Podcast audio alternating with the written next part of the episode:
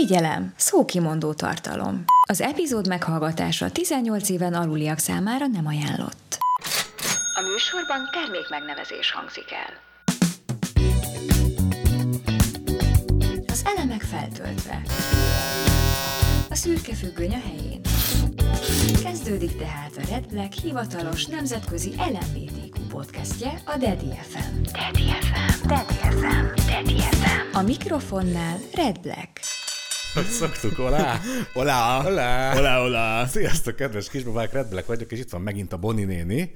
Sziasztok, Boni bácsik! Boni bácsi, Boni nőnap volt, by the way. Ah, igen, köszönöm szépen. Érzed magad éppen aznap este. Zolinak leginkább. Zoli, itt van Zoli néni, Andrási Zoli néni. Hanem, hogy ugye ez a havitea 6.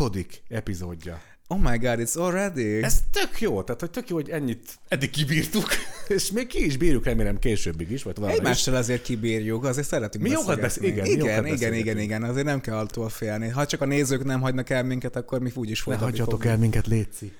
Igyekszünk mindent megtenni ennek érdekében, és ma is 4 érdekes, számunkra vagy véleményünk szerint érdekes témát hoztunk, amiről fogunk beszélgetni. Kicsit szabadabban talán, mint az eddigi adásokban, de remélem, hogy ez is tetszeni fog nektek. Eléggé csapongóak a témák, eléggé egymástól különbözőek, de talán érdekesek. Az első rögtön mind a kettőnk számára rendkívül kedves tevékenység, az étkezés. Azt sose szoktam. Hát én viszont helyetted is. Olyat nem szoktam, Ági. Én viszont helyetted is. Az lenne, arról kellene beszélnünk, hogy egyrészt milyen étkezési szokásaink vannak, hogy eszünk mi magyarok, ha lehet ilyet mondani, és milyen ételhez, étkezéshez fűződő, nem tudom, szokásaink, meglátásaink, hagyományaink, berögződéseink vannak. Szeretsz enni? Néha. Miért is van, Marian? Nem szeretek enni. Én azt gondolom, hogy a magyar konyha nagyon jó, nagyon finom, de kicsit talán nem túl szívbarát. Én azt gondolom, hogy a rántott húst tesszük rántott hússal, mindent rántva eszünk, amit létezik, szerintem azt kirántjuk a biztonság kedvéért, jobb esetben valami szívbaráttal, rosszabb esetben valami kevésbével, nagyon zsírosan eszünk szerintem egyébként, ugye paprikás krumpli, mindennek zsír az alapja, jó, minden húsos, például szerintem az is egyébként egészségtelen, meg nagyon leterheli a szervezetet. Hogyha sok húst eszel. Hát ha megnézzük, vagy én mondjuk egy mediterrán konyhából indulok ki, mondjuk egy olasz konyhából, vagy csak mondtam egy példát, azért ott a hal, a zöldségek, a pizzán is tényleg egyébként... Ananász! Kis testet, gyere le. Tehát, hogy a pizzára is egyébként csak mozzarellát, vagy kis zöldségeket, rúkkola, stb. Tesznek. Tehát ugye nincsenek ilyen, hogy csirkemelles pizza. Giroszos pizza, ugye ezek mind nem léteznek, ebbe is bele tudunk menni. Ez is lehet egy téma legközelebb, hogy milyen pizzák nincsenek, és egyébként mi az a pizza, mert ugye nincsen ilyen, meg ugye vastag szélű, vékony szélű.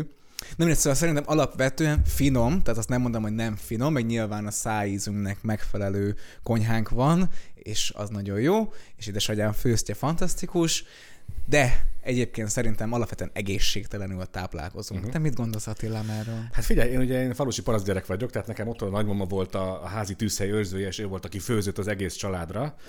És hát ő, hogy is fogalmazzak, meglehetősen hagyományos magyar étkeket főzött, sűrű, nehéz, tudom én, tényleg ilyen zsíros, nálunk akkor nem volt olaj, hát ugye sertéseket, malacot vágtunk, és akkor volt zsír egész télen, meg egész évben. Tehát alapvetően zsírral főzött a palacs. Ezt sose felejtem el, gyerekeket, ezen beszartok. Palacsinta sütés. Zsíron? Igen, és akkor ugye amikor kihűlt, akkor ott elegánsan ott körbeölelte a zsír, a megkeményedett zsír, a kihűlt palacsintát. De finom. Hát meg volt. A barackos palacsinta nagyon jól lehet sertés zsírrel egyébként. De finom volt. Hát persze nyilván nem volt, teflon meg ilyenekről szó se lehetett, tehát hogy zsírban kisütötte a palacsintát, ahogy azt akkor kellett. Szóval én alapvetően ezt hozom magammal otthonról, ezt a súlyos, nehéz, hagyományos falusi konyhát. Ebben nőttem föl, nekem ez volt a természetes. Aztán, amikor elkezdtem mondjuk egy 15 évvel ezelőtt intenzíven sportolni, akkor rájöttem, hogy ez nem jó, ez a fajta étkezés, ez nem jó, és akkor egy nagyon drasztikus váltással én is elkezdtem nyitni, meg megtanultam főzni rendesen, megtanultam magamra főzni, akkor kerültem fel Budapestre, és főznöm kellett magamra.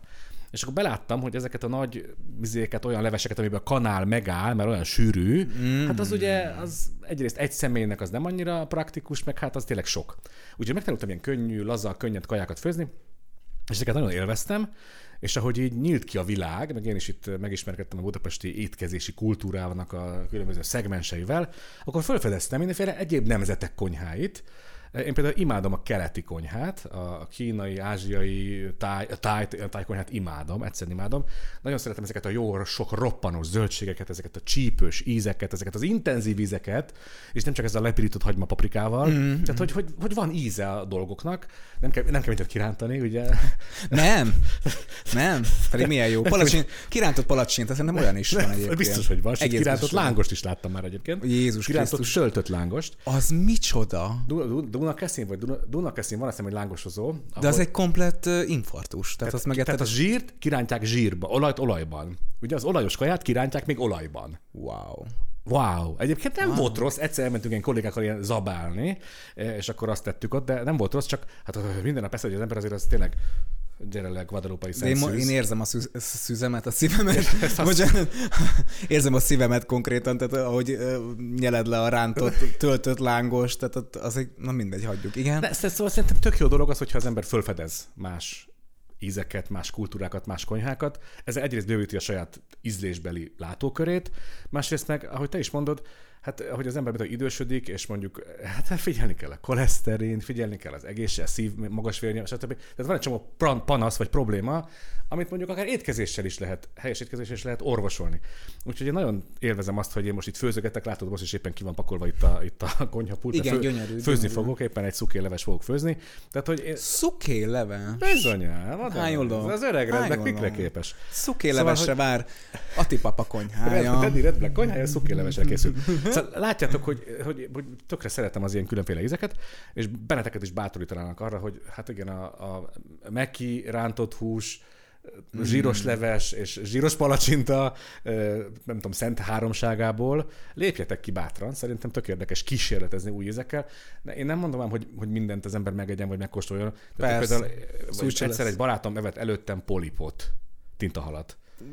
Én már a gondolattól is irtózom, hogy én egy polipot, amiből aztán folyik ez a kék lé. De nem folyik belőle a kék lé. Fú, de így képzelem el. Én ettem, és nem. Nem tudom, és nem. Akkor megette, és aztán valamely tavaly előtt meg főzött a Vargai Rénke is egy ilyen polipos levest a YouTube csatornáján.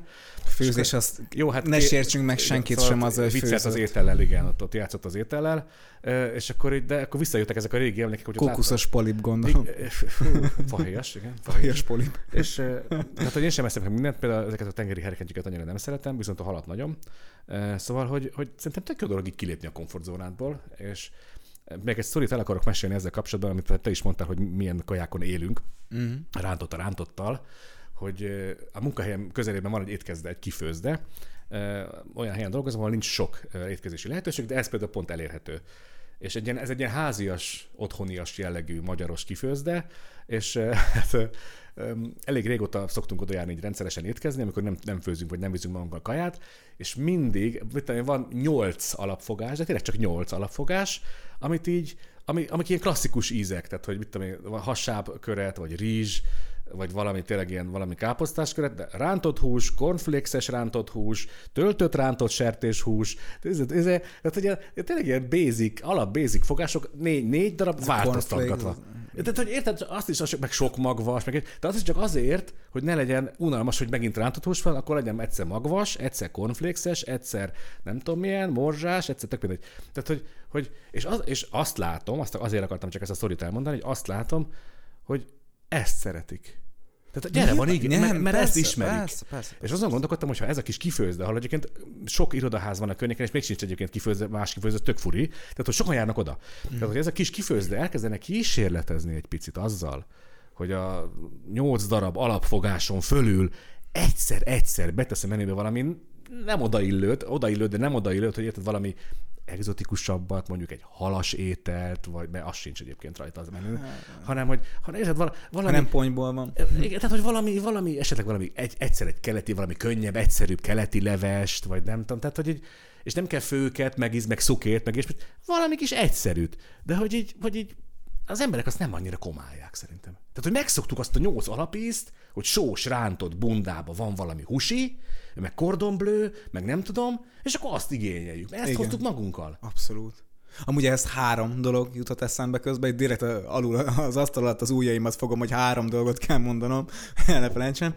Az egyik az az, ugye a mivel főzünk, ugye zsírral, stb., hogy ugye ebből most elméletileg ilyen vita kérdés merült fel, mert ugye, hogy most az olivát mondja mindenki, hogy az olivával főzni az a legegészségesebb, de arról is kiderült, hogy elméletileg csak hidegen jó az oliva, tehát salátára vagy bármire ugye rá öntve, az az egészséges, de mondjuk olivával főzni, hiába főző oliva, az nem egészséges, mert abból ki ég, vagy tehát forrás közben valami olyan anyagok keletkeznek, ami egyébként egészségtelenebb szervezetedre, mint hogy egyébként konkrét zsírral csinálnád. Úgyhogy állítólag most megint menő lett a zsír. Hogy zsírral kell főzni, és azon belül is nem tudom, hogy melyik zsírral, tehát nem akarok direkt nem is mondani is hülyeséget, de hogy most újra a zsír lett a menő. Egyik. Az rajtam rengeteg menő vagyok. A másik ugye a keleties ételek. Pont a héten voltam egy vietnámi reggelizőben. De menő, mesélj. Képzeld el, hogy igazából semmi úgymond extra nem volt ahhoz képest, amit mondjuk ennénk egy modernebb reggeliben, tehát tükörtojást ettünk, és ehhez volt májpástétom, de rajta volt a tükörtojásom, tehát nem külön volt, vagy valami kis tálkába, vagy rákened a kenyérre, hanem így egy ilyen lazább sztoriban nyilván megfűszerezve volt a tükörtojáson, és egy szál kígyó uborka volt ugye lenyesve mellé, ilyen szépen díszítve, és képzeld el, savanyúság, tehát ilyen káposztás savanyúság volt mellétéve, korianderes ilyen salátazöldség. Imádom a koriandert. És egy darab bagett, ha jól emlékszem, nem akarok semmi kérni, meg még valamilyen sonka, valami, az volt írva, hogy vietnámi csirkesonka, nem tudom mitől a vietnámi a csirkesonka, de vietnámi csirkesonka volt. Minden esetre tök véletlenül kerestünk brunch helyet, hogy valahol reggelizzünk, és véletlenül fedeztük fel, és élménynek egyébként nagyon érdekes volt, úgyhogy a keleti dolgokat én is így preferálom, meg kipróbálni is ajánlom. És a harmadik, ami eszembe jutott, ugye a magos rántott mitymatyra, ugye mondtad, hogy elméletileg ugye a kínai éttermekben is egyébként azért van illatosomlós csirke, meg magos csirke, meg szezámos csirke, meg ilyenek, mert hogy elméletileg ugye ők nem eszik ezeket a dolgokat, hanem a magyar szájízlésnek megfelelően alakítják ki az itteni helyi dolgokat, és nyilván minden kínai étteremben ugyanazt tudod enni, de hogy elméletileg ezek mind azért vannak, mert hogy ez magyar szájízléshez jobban passzol, tehát hogyha oda tenne eléd valami olyat, olyan fűszerezésbe és elkészítésbe, akkor az nem lenne nekünk megfelelő, és nem menjenek úgy a kínai éttermek, mint ahogy mennek. Állítólag van ilyen. Na hát, most ezt például tanultam valamit. De a kínai éttermekre visszatérve például én azt a sztorit tudom, hogy a kínai éttermekben dolgozók, vagy a tulajdonosok, vagy a felszolgálók, akik ott dolgoznak, azok ugye rendszerint választják maguknak egy magyar nevet. Mert a magyarok nem tudják kimondani az ő neveiket. Ezért én például itt van egy kedvenc kínai étterem itt a közelben, és ott a tulajdonosnőt Lilinek hívják, Lili hívatja magát, mert hogy azt ki tudjuk mondani. Nem tudom, mi a neve, de hogy Lilinek kell hívni, és nagyon cukés. Mert megtanult magyarul, ez nagyon büszke, olyan szerintem tök büszke lett rá. Szóval ennyit erről ez egyébként. Valamit akartam még ezzel kapcsolatban mondani, csak nyilván elfelejtem. Te is tartsd az újadat. De én azt hogy akkor is elfelejtem. Nem is tudom, hogy lett volna az, majd itt mindjárt megvágjuk a videóanyagot. Kaják, hát figyelj. Azt hiszem, hogy így nagyjából így ennyi. Ennyi, jó. Fogyasszatok élelmiszereket, mert az nagyon jó. Sajnos én is szeretek enni, mint ahogy az elnék a tábra is mutatja, de enni jó. Holári, hó. Próbáljátok meg ezt a körülményekhez képest a lehetőleg egészségesebben, a legtestbarátabban tenni. Így van. Talán akkor mindenki jól jár. A következő téma előtt egy kis átvezető téma, ami nekem fontos, picit beszélgettünk itt a felvétel előtt erről, hogy egyébként most zajlik Budapesten, hát Magyarországon, de alapvetően Budapest fókuszúan, az LMBT történeti hónap. Az egy rendezvénysorozat, az olyan, mint a Pride nyáron, csak itt nincs vonulás a végén, hanem az inkább egy kulturális programsorozat. És igazából csak arra lennék kíváncsi, hogy egyrészt ismered-e ezt a programsorozatot, és hogy mit gondolsz erről, ha van erről esetleg véleményed, vagy ismereted. Ha nem, az se baj, csak hogy mit gondolsz erről, hogy van egy ilyen márciusban. Szerintem a Főnixnél hallottam először erről, szerintem akkor ez ugye 4 éve durván. Ez Covid előtt még, igen, akkor. Igen, mert 19-től számít, tehát mondom, hogy ilyen 4 évvel ezelőtt hallottam, és ugye akkor kezdtük még ezt a Mi is akarunk programba lenni, és akkor azt hiszem az elsőről lecsúsztunk, mert valahogy tehát ahogy Főnixről átállt, ugye a Főnix előtt volt egy másik hely, és akkor aztán lett Főnix, és azt hiszem már nem kerültünk bele a programokba, hogy ott nálunk legyen valami szervezve. Én úgy emlékszem, de azt lehet, hogy volt, de nem akarok hazudni. Szóval én 4 éve hallottam erről az egészről. Tök jó dolognak tartom, mert ha jól emlékszem, akkor vannak kiállítások is, meg mit tudom, lesz ilyen drag nap is, meg nagyon sok mindent, tehát most tényleg nem akarok butaságot mondani. Igen, ez egy kulturális programsorozat. Igen, tehát, igen, hogy... tehát hogy egyébként tök érdekes, hogy ilyen sokrétűen meg lehet ismerni dolgokat, ami LMBTQ-hoz köthető, tehát én mindenképpen ezt... javaslom, hogy látogassatok el egyébként, vagy nézzétek meg a programokat, és hogyha valami szimpatikus, akkor menjetek el. Egyébként talán még egy kicsit azt is gondolom, hogy magához a Pride-hoz egyébként egy jó bemelegítés. Egyébként igen. Mert hogy ugye a kérdésekkel otthon küszködő heterók esetleg mondjuk tök véletlenül rákattintanának egy ilyen programsorozatra, és elmennek, egy kulturális programsorozat, és elmennek egyébként egy meleg művész kiállítására, vagy akár egyébként, és azért mondom a draget, mert mit csináljuk a drag kultúra napot, és akkor majd lesznek ilyen kis képes diásztoriaink.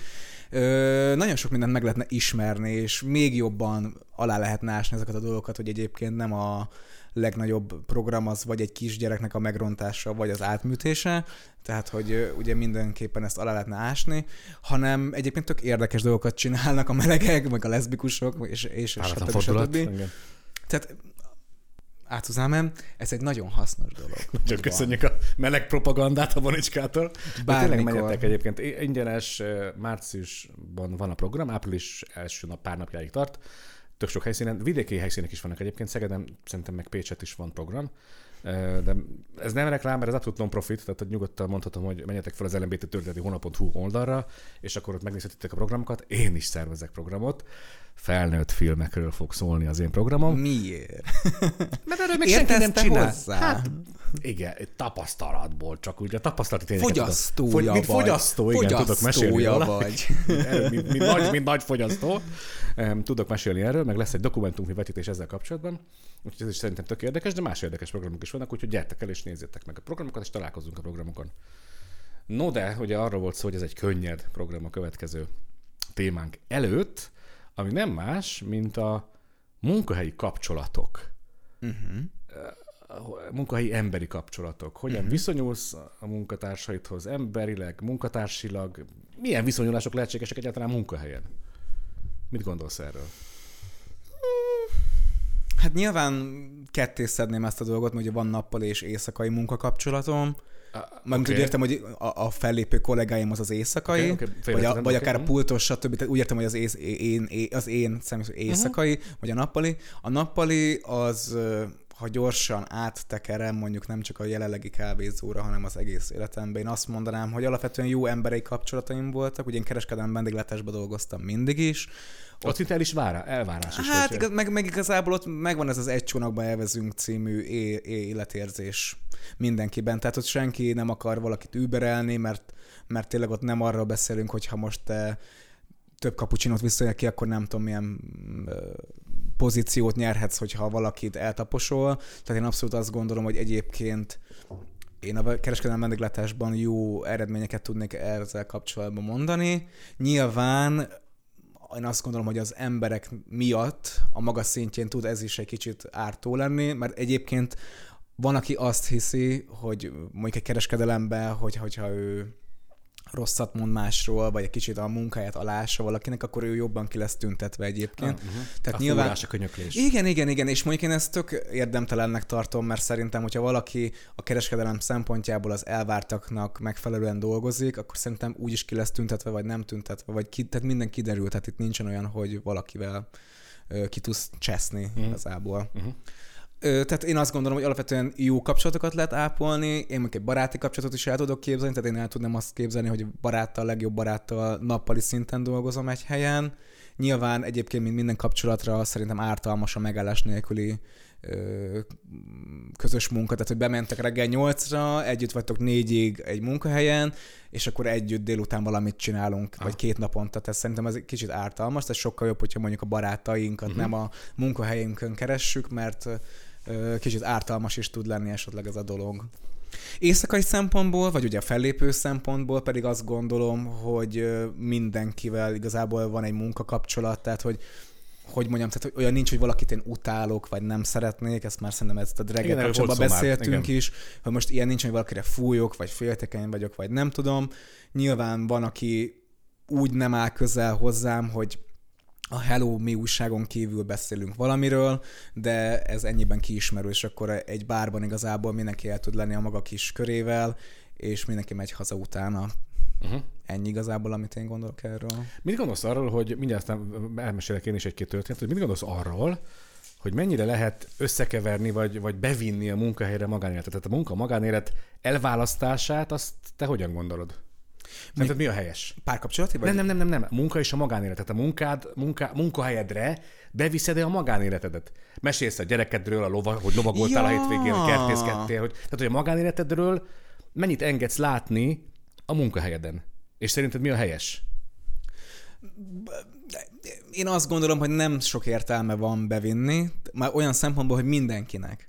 Tehát azt gondolom, hogy az az ember, akivel munka után egyébként találkozol, és mondjuk megkeresteged, és beszélgessetek, és csináljátok valami közös programot, és munkán kívül feljön ez a téma, az teljesen más, mint az, hogy bemegyek, és akkor almapakolás közben arról beszélgetek, hogy egyébként a kis Lilike már 4 éves, és most megy az általános iskolába, most csak mondtam valamit. Uh-huh. Szerintem a munkahely az munkahely, a magánélet az meg magánélet, uh-huh. És találkozhat a kettő, de nem a munkahelyen, szerintem. Én az előző munkahelyemen ezt nagyon szigorúan elkülönítettem. Tehát egyáltalán nem voltam hajlandó semmilyen magánéleti információt bevinni a munkahelyemen, ezt egy professzionális környezetnek gondoltam, vagy gondolom, ahova nem illik, vagy nem való az, hogy én mit csinálok délután, mit csinálok hétvégén, milyen programok, mert igazából semmi köze hozzá. És ez nem azért van egyébként, mert hogy mondjuk az ember nem out, vagy most, hogy a, nem tudom, a társadalmi normától való eltérését nem akarja így, ilyen módon, nem tudom, bevinni a munkahelyére, hanem egyszerűen arról van szó, hogy az, hogy te mit csinálsz a megfizetett 8 órás munkaidődön kívül, az igazából nem tartozik senki másra, csak arra, akivel te úgy döntesz, hogy megosztod. Igen. A mostani munkahelyemen egy picit már másképp gondolom, ezt már lazábbnak gondolom ezeket a szabályokat. Nem csak azért, mert egyébként full out vagyok, tehát nem kell ezzel foglalkozni. Azt hiszem, hogy nehéz is lenne nem outnak lenni ennyi idő után. De hogy alapvetően, ha valaki kérdez, annak szívesen mesélek, vagy szívesen válaszolok. Sőt, ahogy te is mondtad, fura módon, meglepő módon vannak olyan kollégák, akikkel egészen baráti, vagy egészen közeli a kollegiális viszony. Mm. És ez szerintem tök jó. Tehát, hogy egyrészt most egy nagyon nagy szervezetnél dolgozom, így könnyebb is emberekkel, tehát sok emberrel könnyű, vagy tehát a nagyszámok törvény alapján nyilván van több olyan ember, akivel könnyebb megtalálod a hangot. Mm. Könnyebben tudsz azonosulni, vagy egy platformra kerülni, és velük nyilván, ha szóba kerül egymás magánélete, akkor nem azt mondjuk, hogy stop, ez már no-go zóna, hanem elmeséljük egymásnak, mert igazából sem kárt nem okoz, sem nem hátráltatja a munkahelyi viszonyokat. Ugyanakkor azt én sem tartom helyesnek, hogyha valaki tényleg így ráerőszakolja a munkatársaira az ő magánéletét, a privát életét. Tehát, hogy az nem tartozik rá, különösen kéretlenül. Tehát, hogy én nem feltétlenül szeretném hallgatni, ahogy a kollégáim arról mesélnek, hogy mit csinált a gyerek otthon a hétvégén, mert egyrészt nem tartozik rám, másrészt nem tudok viszonyulni, tehát nincs viszonyulási alapom hozzá, tehát nem tudok csatlakozni az ő problémájához, mert nem élek ilyen helyzetben. Meghallgatom, meg így elherészek, de hogy nekem ez így, nem tudok mit kezdeni. Tehát, hogy ezt a kéretlen ráerőltetése a témának a munkatársakra, ez annyira nem jó. Viszont Szerinted létezhet-e olyan helyzet egy munkahelyen? Mondtál, kicsit az előbb említetted ezt a hogy pozícióharc, meg túlfúrásfaragás, meg könyöklés, meg karrierépítés, hogy így... Van egy Tesco-ban hatalmas karriert lehet elérni. Már elnézést minden Tesco-stól, csak hogy... Természetesen munkahelytől függetlenül, tehát nyilván ez bárhol előfordulhat, hogy az ember könyököl, meg kicsit így az utat magának egyengeti. De hogy szerinted mondjuk mik a határok? Tehát miket engedhetsz meg magadnak egy munkahelyen? Meddig lehet elmenni egy munkahelyen? Én ezt úgy tudnám hasonlítani, hogy a dragget is hasonlítottam 87-szer, tehát ugyanúgy a draghez tudnék visszamenni. Tehát, hogy tök mindegy, hogy kit hogyan fúrsz, kiről mit mondasz, kit hogy próbálsz kilökni a saját medréből, mondjuk így, hogy a saját medréből.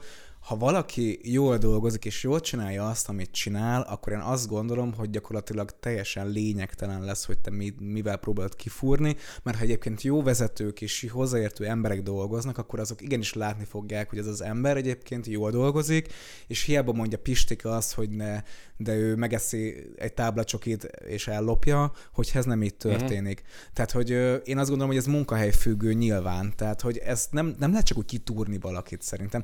Nem mondom, hogy nincsen ilyen munkahely, és nem mondom, tehát, hogy ott dolgozik valaki 10 éve, ismeri már mindenki Manyikát, ő a délutános kasszás, és akkor bejön Józsi, már 2 hete ott dolgozik, és akkor Józsit kifúrjuk, mert meleg, és akkor nekem Manyikának nem tetszik, és akkor ezzel elkezd róla bármit mondani, és kifúrja, kirugatja, stb. Uh-huh. És ez megtörténhet, mert ez azért megtörténik. Mert igen, bocsánat, ez a helyes kifejezés, hogy megtörténik, de ma azért mondom, hogy ez főleg munkahely függő. Uh-huh. Tehát én azt gondolom, hogy azért 80%-ban, legyen így, 80%-ban a teljesítményed számít egyébként szerintem egy munkahelyen. Itt a fontosat mondtál ezzel, én ezt csak megerősíteni tudom, hogy ez kell egy jó vezető, egy jó főnök. Igen. Aki felismeri azt, hogy itt helyzet van, és ha kell, akkor beavatkozik. De miközben beszélgettünk, én felírtam egy szót, és írtok ilyen csak, hogy te erről mit gondolsz. Céges csapatépítés. Igen. Mit gondolsz a csapatépítésről? Általában, a kötelező céges csapatépítésekről. Hát nekem egy rossz és egy jó élményem van. Meséld el. Bocsánat, hazudok. 2 jó, 1 rossz. Mesélj egy jót, meg egy rosszat. Az egy jó, az a londoni csapatépítő. Szerintem talán arról is beszéltünk, de mindegy, azért újra felhozom, hogy a londoni cégnél, ahol dolgoztam, ott minden hónapban volt csapatépítő. Én nem emlékszem, hogy kötelező volt, de szerintem senkinek nem volt kérdés, hogy most eljön-e vagy nem jön-e, mert arról volt szó, hogy rendelünk pizzát, veszünk piát, nyilván emberi ész mennyiségben, hiszen csapatépítőről beszéltünk, de hogy egy kicsit lazábban beszélgetünk, stb., és mindig volt hónapdolgozója, a hónapdolgozója ott volt kihirdetve, megosztottuk mindig a gondolatainkat a munkahelyről, halál normálisan, tehát hogy értelmes emberek értelmesen beszélgettek egymással, jó hangulatban, és nem a pia miatt, hanem hogy maga a környezet is úgy volt megteremtve ahhoz, hogy te elmerd mondani azt, hogy ki vagy és mit csinálsz. Én emlékszem, hogy akkor még nem vállaltam fel például, hogy meleg vagyok kint. Lényegtelen, hogy most látszott vagy nem, vagy ilyenek. Meg egyébként mondták, hogy tudtuk, de oké. De hogy emlékszem, hogy nekem egyébként tök nehéz volt. Azt hiszem, az első meetingen mondtam, hogy egyébként én meleg vagyok, és akkor így szerintem meg is tapsoltak, meg mondták, hogy jaj, hát te és akkor mi van? Hát mi így hozzám. Tehát, hogy én hoztam egy magyar mentalitást magammal, ahol nem mertem elmondani egyébként azt, hogy ki vagyok és miért, vagy hogy, stb. És kaptam egy pozitív visszacsatolást, és teljesen más hangulat volt utána egyébként bemenni hétfőn dolgozni. Tehát, hogy ez szerintem a pozitív része, a negatív része, az egy magyar cégnél volt, ahol dolgoztam, egy nagyobb cég, és az egy, hát nem tudom másképp mondani, egy ilyen ősmagyar csapatépítő volt, okay. Ami lehetett volna nagyon érdekes is, de inkább hímsoviniszta volt. Tehát, hogy fölmentünk busszal a Gellért-hegyre, ott csináljunk közös képet, akkor fiúk állnak hátul, a lányok elől. És akkor ez a jó, hogy nem állítottak tornasorba, meg miért nem odaállok, ahova akarok, vagy nem tudom, tehát hogyha én a Orsi mellé akarok állni, akkor miért nem az Orsi mellé állhatok, hagyják már Orsi mellé csapatépítő, a fiúk hátul, a lányok elől. Mondtam, hogy jó, oké, akkor elkezdtünk menni valahova tovább busszal, akkor ott megbeszéltük, hogy igazából a honfoglalás nem igaz, mert hogy mi már itt voltunk, csak mi elmentünk meghágni a világot. A Siriusra, bazd meg. Elmentünk meghágni a világot, ugye meg leromboltunk, tomboltunk, mindenkit megaláztunk, majd visszajöttünk, amit honfoglalásnak hívunk. Erre jó büszkének lenni. Hú, te. Úgyhogy egyébként mi mindig is itt voltunk, tulajdonképpen csak elmentünk mindenkit megaszni, és akkor elmentünk a filmmúzeum, a filmgyár. Van ilyen. Filmgyár, csak nem tudom, hogy hol, meg mi, de szégyellem magamat. Szerintem a filmgyárban voltunk kirándulni, ahol megnéztük a dolgokat, ugye amerikai filmeket forgattak ott, stb. Ugye végigmentük, hogy néz ki egyébként egy forgatás, hogy egy kocka tömb van igazából csak felépítve, és akkor az autók körbe-körbe mennek, és akkor olyan a filmben, mint hogyha változatos lenne, közben pedig ugyanazok az autók mennek, ta-ta-ta-ta-ta. Na, az tök érdekes volt, de egyébként akik szervezték, mondom, egy hímsominiszta majom, és annak a hímsominiszta haverja, azok teljesen elrontották ezt az egészet azzal, hogy ilyen hülyeséget kellett kötelezően beleépíteni, amire egyébként senki nem volt kíváncsi, tehát engem nem érdekelt egyébként. Érdekességképpen, tehát hogy igazat mondott volna, és de amúgy sem érdekel a honfoglalás egy kiránduláson, mert nem történelmi tanulásra mentem, meg anyám kínjára, hanem a csapatommal mentem közös időt tölteni, és csapatot építeni. Tehát én nem szeretném a fiúk elől a lányok hátul, fordítva, meg hogy egyébként mi hova mentünk és mit csináltunk. Úgyhogy hát a magyar mentalitás és a külföldi mentalitás egy kicsit más. Én sokáig nagyon ellenségesen viszonyultam ezekhez a kötelező, céges, protokollszerű, ilyen kócsos, programos csapatépítőkhöz, mert nem attól gondoltam, hogy épül egy csapat, egy munkatársi közösség, ha kötelezően elmennek valahova, ott megnéznek egy programot, majd hazajönnek. És ráadásul előtte még mondjuk céges pénzen úgy bebasznak, mint a szamár. Tehát nem ettől fog épülni a csapat, mert azok a kollégák, akik egyébként is jól tudnak együttműködni egymással, azokat már felesleges építeni, meg fejleszteni, mert az, hogy gördülékeny sztori, inkább ezt ki kell használni. Azoknak, akik meg úgyis utálják egymást, azokon meg semmilyen csapatépítő nem fog segíteni soha. Úgyhogy én inkább azt preferálom, vagy azt szeretem jobban, ha egyrészt nem kötelező, tehát hogyha nem kell elmenni, mert mindent, amit az ember kötelező, azt nem szeret. És nem ilyen protokolláris programok vannak, hanem tényleg, tehát mondjuk szórakozni is lehet akár egy kicsit, hiszen mégis erről is szól a sztori. Szórakozva tudunk egymással lenni, időt eltölteni. Az lehet játék, meg lehet benne egy ilyen tudatalatti csapatépítő, ez egy jó coach dolga egyébként, hogy ezt megcsinálja, vagy megoldja, de hogy ezeket, amit te is vetted, hogy elmegyünk, megnézzük a programot, 12:30-kor ebéd, 14-kor, majd hazamegyünk busszal.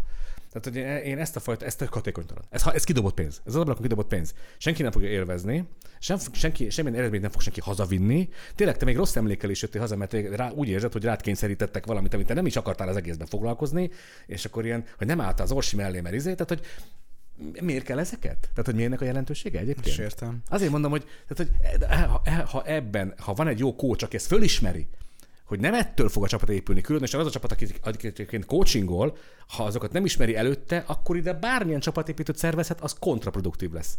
Hanem ez a kötetlen, lazább, tényleg egymással barátkozós, ismerkedős, megismerkedős csapatépítőt szervezni, szerintem tök oké, meg én ezt jobban is kedvelem, ezt a kötetlenebb részét a dolognak, mert nézd, óhatatlanul nem fogsz 450 emberrel baráti, kollegiális viszonyba kerülni, mert lehetetlen. Nyilván. Tehát mit tudom én, dolgozol naponta együtt 20-30 emberrel maximum, akik a napi munkád, a napi rutinod részei, mert velük kell dolgozni. Tehát, hogy az a fontos szerintem, hogy velük tudják gördülékeny együttműködni, hogy a másik 380-nal mi van, őszintén szóval engem nem is nagyon érdekel. Tehát, hogy nincs az életem részei, nem az életem részei, én sem vagyok az ő életük része, tehát tök mindegy, hogy én hozzájuk, hogy viszonyulok.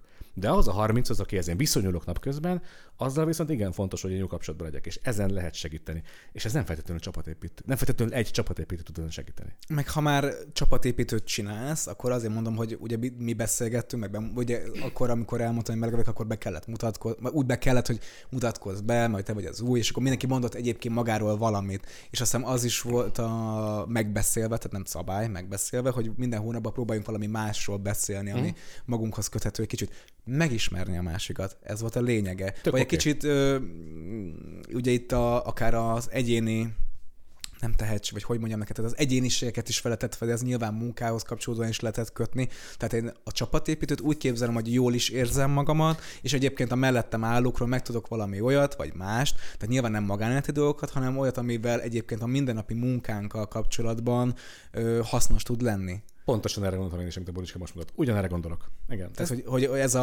ez a mikor volt a honfoglalás, és egyébként hol voltunk, szerintem ennek semmi köze nincsen ehhez. Úgyhogy, ja, és még egy volt ott, volt 6 program, abból 3 volt jó, ahol nem kellett beszélgetni. Volt egy olyan feladat, ahol ügyességi feladat volt, és mitten csak mondok valamit, csak hogy ez a zsákban ugrálás fél lábbal, és akkor valakit kiválaszt ki, akivel fél lábon zsákba ugrálsz valahova, és aki odaér hamarabb, az kap pontot, és akkor mit tenni, hány ilyen feladat volt pont. És ez is tök megalázó. Most tényleg elmegyek egy 100 kilós konyhás nénivel, mert olyan helyen voltam, hogy volt konyhás, 100 kilós konyhás nénivel kell ugrálni fél lábon, természetesen nem fogunk nyerni. Uh-huh. Mert hogy nyilván egy 20 lesz. Meg egy 22 éves raktáros fiút összeállítanak, akkor valószínűleg ők hamarabb fognak odaugrálni a zsákkal, mint én a 100 kilós konyhás nénivel. Igen. Tehát, hogy ezek megint egy ilyen megalázó, semmit egyébként nem érő, igen, buta dolgok igazából. Ez megalázó. Igen, és igen. Azt ne felejtsük el, tényleg ne felejtsük el, hogy tök fontos, vagy tök gyakran előfordul az, hogy a csapatépítőket, a dolgozók pusztán annak tekintik, hogy ingyen lehet enni, meg inni, vedelni. Így van. És úgy mennek haza, és tényleg, mint a csacsi. És ez is tök megalázó. Tehát én utálom, bocsássatok meg, én nem szeretném a kollégáimat részegen látni. Hát mert aztán holnap nekünk be kell mennünk dolgozni másnap, és aztán vele, tehát viszonyulnom kell hozzá holnap a munkahelyen, és akkor itt az előző nap meg még dajdajoztak. Tehát, hogy bocs, de nem, én a barátaimmal akarok mondjuk, ha nem nagyon szoktam részlegelni, de hogyha akkor inkább a barátaimmal, és nem a kollégáimmal, meg a főnökeimmel, akikkel holnap együtt kell dolgoznom. Igen. Bocsi, nekem ez a no-go zóna. És egy érdekeset említettél egyébként az előbb, nekem nagyon megütötte a filmet, ez a himsoviniszta hozzáállás. Tegnap volt a nőnap. Tehát nőnap volt.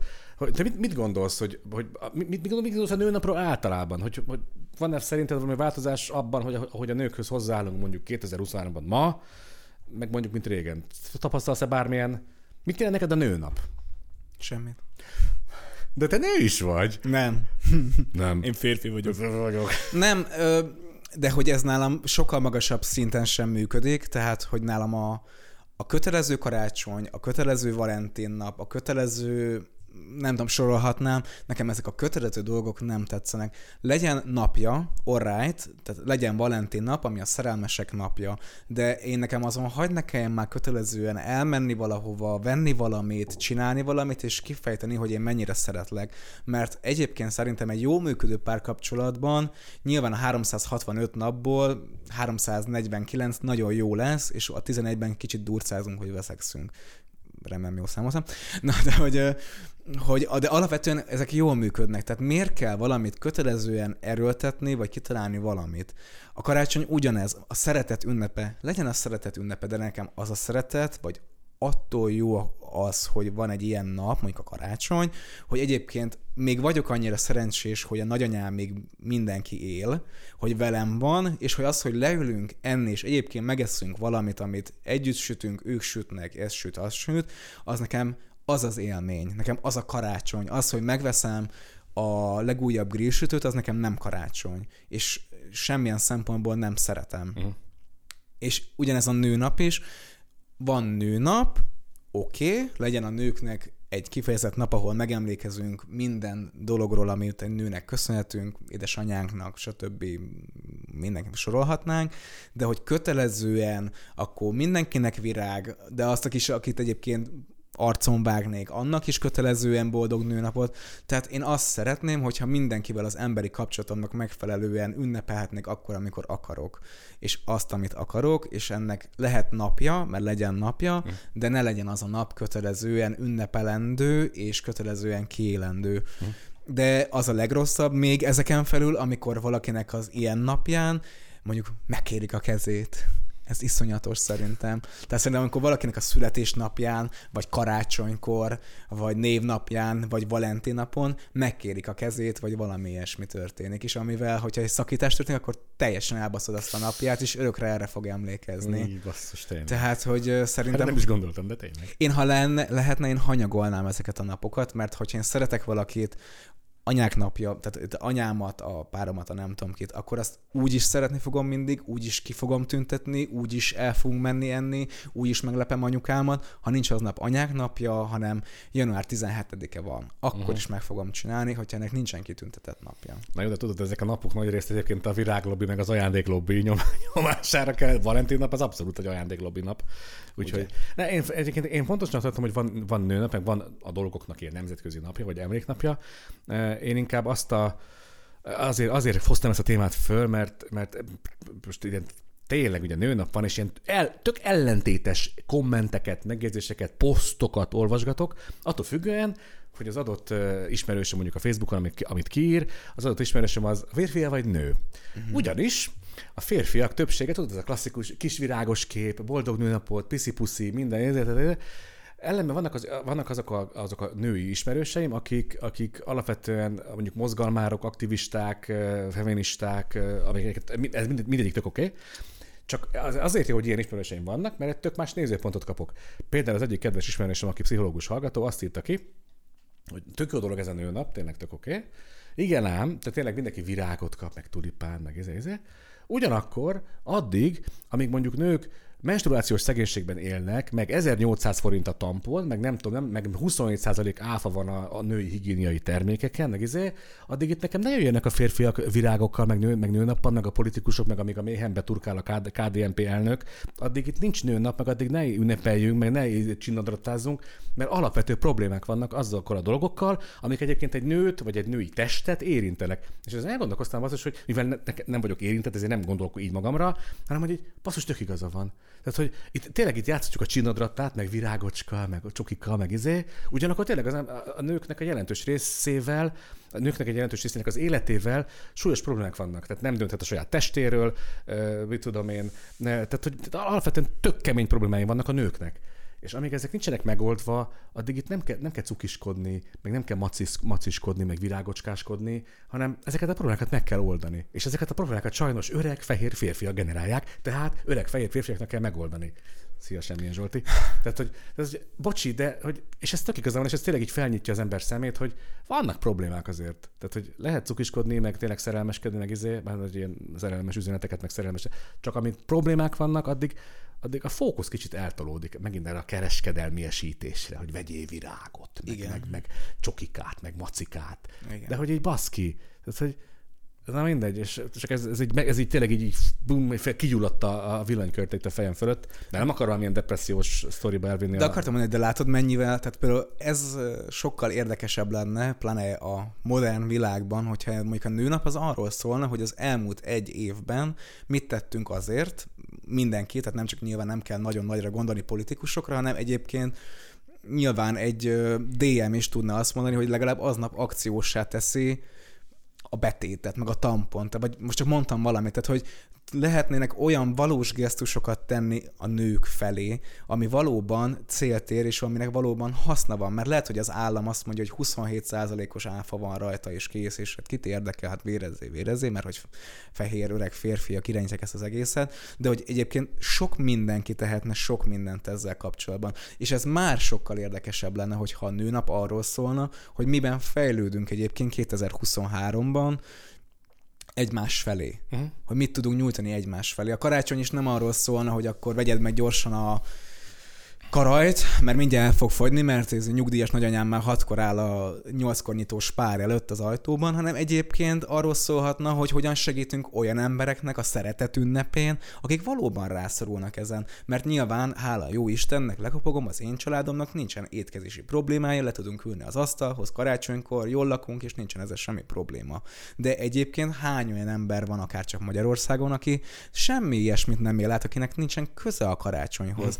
Miért nem erről szól a karácsony, miért nem erről szól a nőnap, a Valentin nap, bántalmazások, kapcsolati problémák. Tehát szerintem, ha már mindenképpen napokat szeretnénk tartani, akkor hegyezzük ki valami érdekesebbre és valami valóban hasznosabbra ezeket valami a napokat. Előremutatóra. Igen, mint az, hogy veszek egy szál tulipánt anyámnak, át meg is akkor jóval le van tudva, mert nőnap volt csá. Aha. Megint egyetértünk. Ez egyetértős műsor lesz, bocsánat. De néha egyet is kell érteni. Mindig. De mi szeretünk vitatkozni is. Kicsi a székre, azért általában egyetértünk. Általában. Utolsó témánkhoz érkeztünk.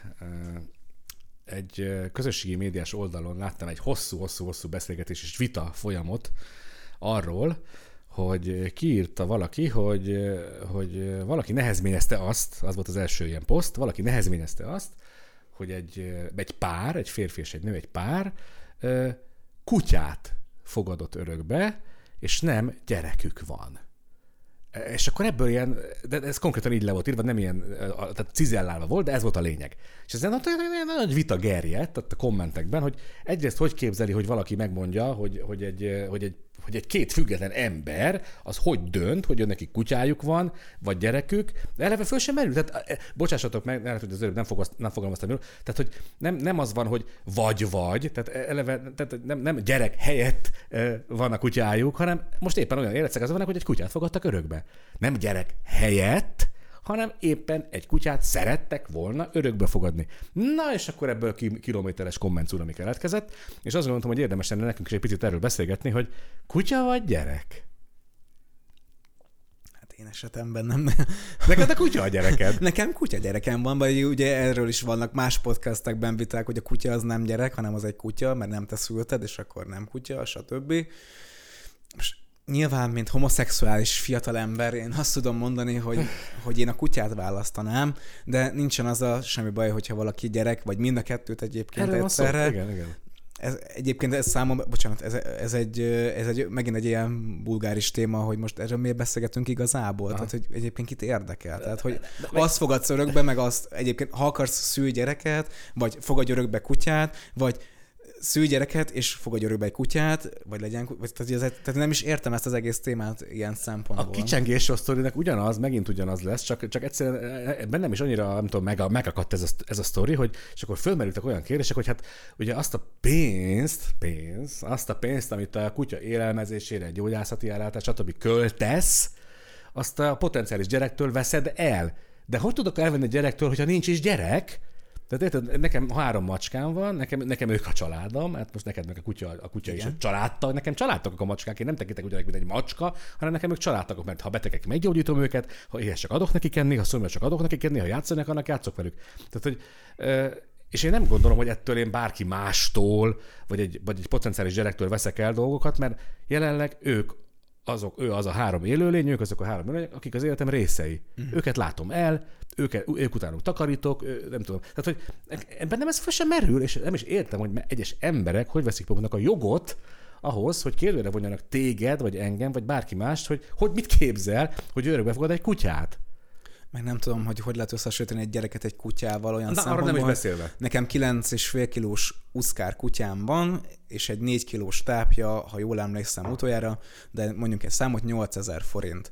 Ezt a 4 kilós tápot 1 hónapig eszi, és megint lekapogom, hála a jó Istennek egészséges is. Ez azt jelenti, hogy az orvosi ellátására nem kell költenem, mert hogy amíg nem lesz beteg, akár csak egy gyerek, addig nem kell orvoshoz járnunk, és ezt kifizetnem, és ugye most beszélünk arról, hogy egészséges, tehát gyakorlatilag az azt jelenti, hogy nekem egy hónapban valójában, ami biztos költségem, az 8 000 forint. Nyilván emellett vehetek neki játék, bármit, amit most fel lehetne hozni, de hogy szerintem egy gyerek, tehát egy gyerek az egy valós költség.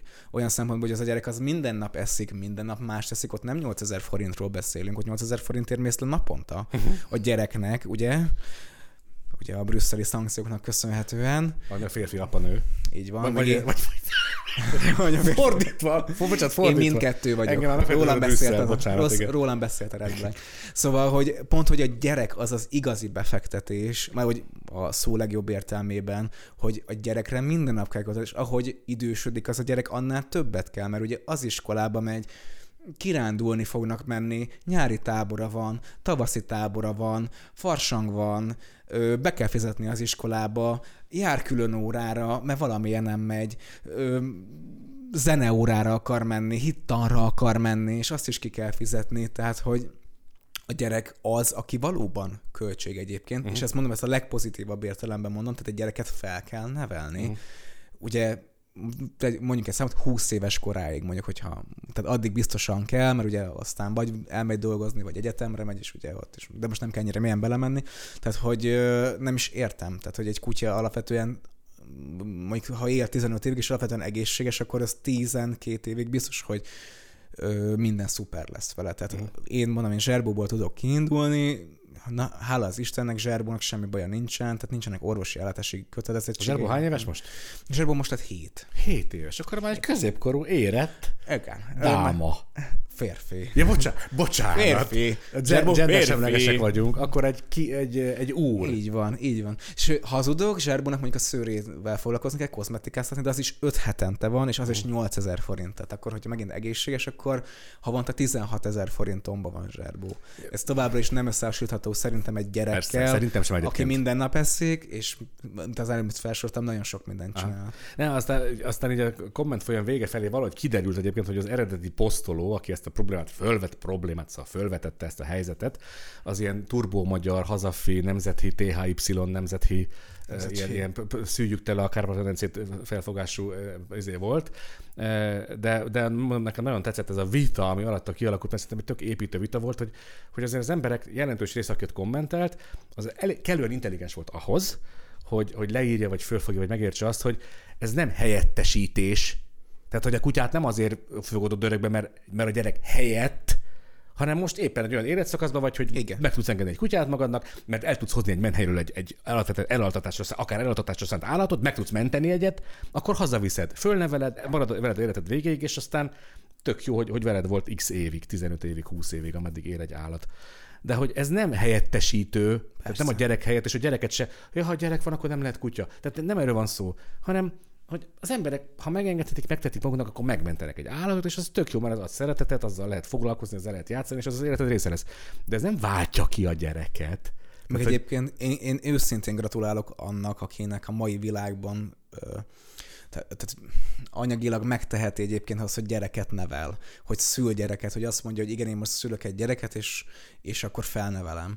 Mert azt gondolom, hogy alapvetően nem mindenki engedheti ezt meg magának, és ugye nyilván van, aki annak ellenére, mert nemzeti, és akkor az én gyermekeim már 8-at csinálok, akkor is meg lesz, és ha éhen szomjan, de akkor is fölnevelem, és akkor majd kezd valamit az életébe. Ugye van ez a kategória is, hogy ugye akkor is valaki gyereket csinál, amikor nem is tehetné meg, mert ugye használt iskolatáskája van, ajándékba kapja, charity-ről, nem tudom, tehát ugye vannak gyerekek, akik így nőnek fel.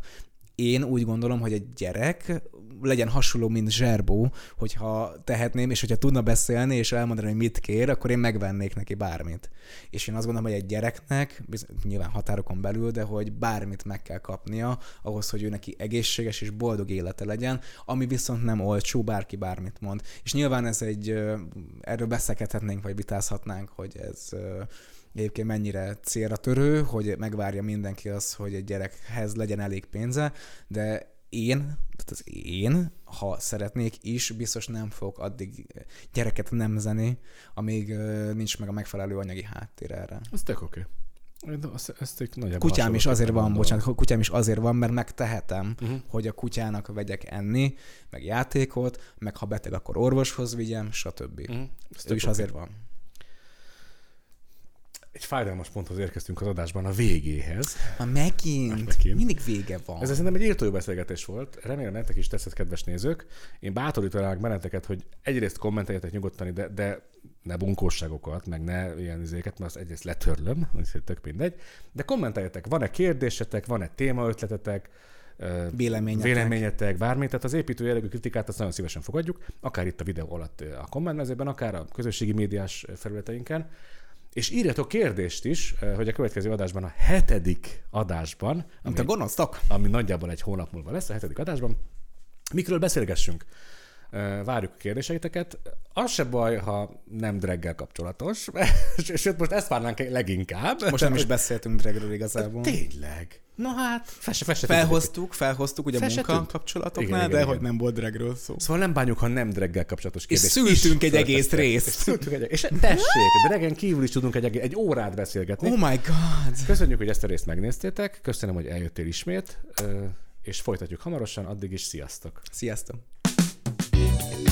Ez volt a Daddy FM, a Red Black hivatalos nemzetközi LMBTQ podcastje.